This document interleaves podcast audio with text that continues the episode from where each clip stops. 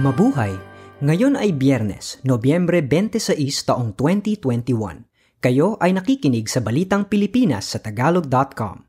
Sa ating pangunahing balita, fake job scam sa Pilipinas, global syndicate ang may hawak. Migrante nalunod sa English Channel. 13 bilanggo sa Zimbabwe, sabay-sabay na tinamaan ng kidlat. Isang organisadong global syndicate ang nasa likod ng tech scam sa Pilipinas na nag-aalok ng peking trabaho sa mga tao. Ayon sa National Privacy Commission o NPC, hindi lang sa Pilipinas nangyayari ito ngayong panahon ng pandemya kung hindi maging sa ibang bansa. Inaalam ng NPC kung ang mga numero ay mula sa mga nakakapag-hack ng data o galing sa dark web na nagtitrade ng mga numero ng mga Pilipino. Pinayuhan ng NPC ang mga mamamayan na huwag i-click ang link at burahin na lamang ang mga mensahe ng mga nag-aalok ng trabaho sa pamamagitan ng text. Ilang Pilipino na ang naloko ng fake job scam sa pamamagitan ng text. Isa rito si Erica, hindi tunay na pangalan, na nawalan ng 40,000 piso makaraang i-click ang isang link sa ipinadalang mensahe sa kanya na nagsasabing maaari siyang kumita ng hanggang 50,000 piso. Sa pag-click niya sa link, dinala siya sa WhatsApp chat at may nakausap siya roon na nangakong babayaran siya ng ilang libong piso kapalit ng pagtupad ng tasks na sasabihin sa kanya. Ayon sa kanyang nakausap, kailangan lamang niyang kumpletuhin ang isang product order task sa kumpanyang di umano ay kapartner ng Amazon, isang online shopping platform, at babayaran na siya. Kinailangan niyang magrehistro kung saan hiningi ang kanyang buong pangalan, address, mobile number, at pati ang kanyang credit o debit card para dito di umano ilalagay ang kanyang kikitain mula sa online job. Makaraang makumpleto ni Erica ang may 13 tasks at nakagastos na siya ng mahigit 40,000 piso, bigla siyang binlock ng kanyang kausap. Nakuha na rin ang lahat ng kanyang impormasyon dahil sa ginawa niyang registration.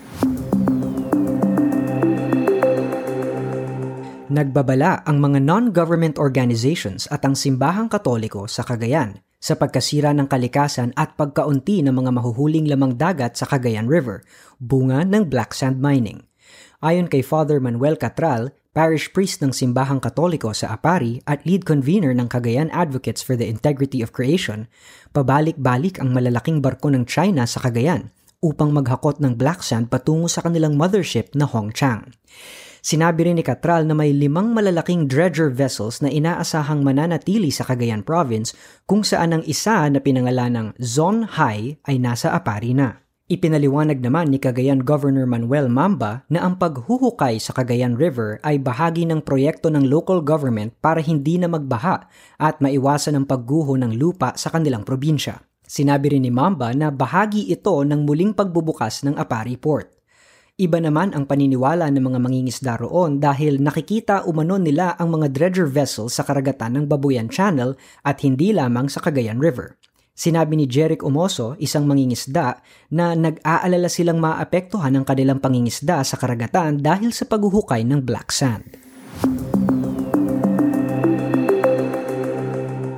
Nagbabala ang Philippine Institute of Volcanology and Seismology o PHIVOC sa problemang hatid ng mga pumice stones at iba pang isinuka ng bulkan sa Japan na nagkalat ngayon sa baybayin ng Batanes. Ayon sa PHIVOC, ang mga pumice at malabuhanging abo ay maaaring makamatay sa mga isda kapag nakain ito, makakaharang sa liwanag ng araw at makaapekto sa buhay ng mga lamang dagat, maaaring makasira ng mga bangka, at makabara sa mga drainage. Hindi rin ligtas ang mga lalangoy sa tubig na mayroong volcanic debris. Hinikayat ng PHIVOC ang local government unit na isako ang mga isinuka ng bulkan at itabi sa ligtas na lugar, at pagsuotin ng personal protective equipment ang magsasagawa ng paglilinis. Ang mga pumice at malabuhanging abo ng bulkan ay nanggaling sa submarine eruption ng Fukutoku Okanoba Volcano na bahagi ng Volcano Islands ng Bonin Island Group, Japan noong Agosto 13 ng kasalukuyang taon. Nakabalik na sa bansa ang 36 na Pilipinong mangingisda na na-stranded sa Fiji ng mahigit 2 buwan. Ang mga mangingisdang ito ay nagtatrabaho sa mga barkong pangisda ng China nang tamaan ng COVID-19 noong Agosto. Tinulungan sila ng pamahalaan ng Pilipinas habang naka-quarantine sa Fiji sa pamamagitan ng pagbibigay ng tigsa 10,000 pisong financial aid sa ilalim ng Overseas Workers Welfare Administration, Alagang Kabayan Project, sa may 19 na mangingisda. Ang natira naman ay binigyan ng tigli 5,000 piso ng Department of Social Welfare and Development. Nakauwi ang mga Pilipinong mangingisda sa pamamagitan ng chartered plane sa Davao International Airport noong Nobyembre 5. Samantala, halos 5,000 Pilipino na ang naiuwi ng gobyerno mula sa Macau, makaraang ma-stranded doon dahil sa COVID. Nananawagan ang Philippine Consulate sa Macau sa ibang mga Pilipinong gusto ng umuwi na irehistro ang kanilang detalye sa tinyurl.com/repatmacau. Isang poso ang naglalabas ng tubig na umaapoy kapag sinisindihan sa Concepcion, Tarlac. Iniimbestigahan na ng Department of Energy ang tubig at gas na nanggagaling sa poso upang malaman kung may natural gas deposit na nasa ilalim ng isang bukirin sa Concepcion. Nagtataka ang negosyanteng si Eugene Guerrero kung bakit sa loob ng 3 taon ay naglalabas ang kanyang poso ng umaapoy na tubig. Binili ni Guerrero ang 1 hektaryang lote noong 2018 na dating taniman ng palay na ginawa niyang pribadong pool resort. Balita mula sa ibayong dagat. 27 migrante na kinabibilangan ng 5 kababaihan at 1 maliit na batang babae ang namatay nang tumaob ang kanilang rubber boat habang binabagtas ang English Channel mula sa France patungong Britain. Naaresto naman ang 4 na pinaghihinalaang trafficker sa Belgium na di umano ay may kinalaman sa lumubog na bangka. Sinabi ni British Prime Minister Boris Johnson na mas lalo pang pag-iibayuhin ang pagtugis sa mga may kinalaman sa ilegal na pagtawid ng mga migrante sa English Channel. Nangako ang UK na magbibigay sa France ng £54 na milyong para maparami ang police patrol sa karagatan at makapagsagawa ng aerial surveillance bukod sa mapahigpit ang seguridad sa mga pier. Marami pa rin ang mga migranteng nagbabakasakaling makatawid mula sa France patungong Britain sa pag-asang doon makakapagsimula ng panibagong buhay. 5 buwan pang hindi magpapapasok ng dayuhang biyahero ang New Zealand. Gayunman, ang mga New Zealanders na na-stranded sa Australia ay papayagan ng makauwi sa kalagitnaan ng Enero sa susunod na taon. Ang mga New Zealanders naman na nasa iba't ibang panig ng mundo ay papayagan lamang makauwi sa kalagitnaan ng Pebrero. Maghihintay ang mga dayuhan hanggang sa katapusan ng Abril bago mapapayagan ang kanilang pagpasok sa New Zealand. Samantala, inirekomenda naman ng Centers for Disease Control and Prevention sa mga mamamayan ng Amerika na iwasan ang pagbabiyahe sa Denmark at Germany. Inilagay ng CDC ang 2 bansang ito sa Level 4 warning kasamang iba pang European countries tulad ng Hungary, Iceland, Czech Republic, Guernsey at United Kingdom. Idineklara ng World Health Organization ang Europa na pinakahuling epicenter ng pandemya kung saan biglang tumaas ang kaso ng COVID-19. Nakuha ng isang Pilipino ang pinakamataas na award para sa mga artist sa buong mundo sa isinagawang Florence Biennale Art Fair sa Italy. Ang ipininta ni Michael Villagante na pinamagatang Pagtahan ang nakakuha ng Lorenzo Il Magnifico Award na namayani sa mahigit 1,000 art pieces mula sa iba't ibang panig ng daigdig.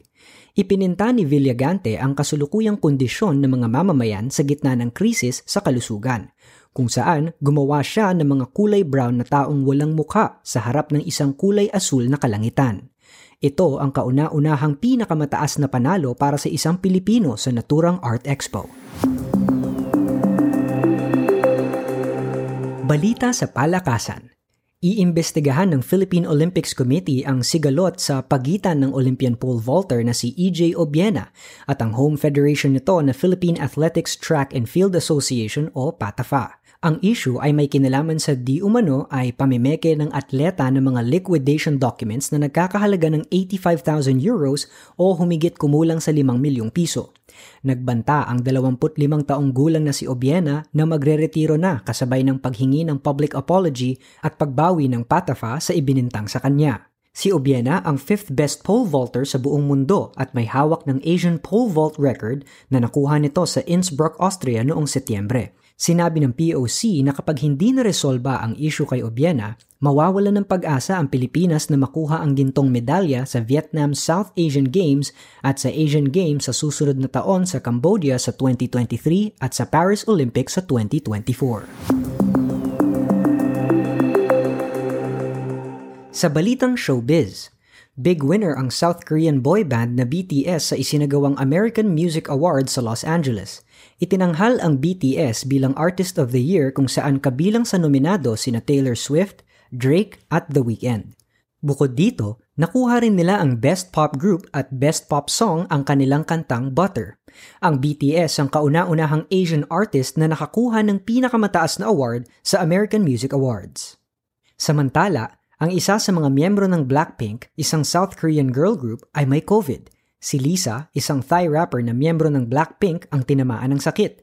Pero hindi naman ito nakasama kamakailan ang iba pang miyembro ng grupo na sina Rosé, Jisoo at Jennie. Walang ibinigay na detalye ang kanilang management na YG Entertainment kaugnay ng kalagayan ngayon ni Lisa.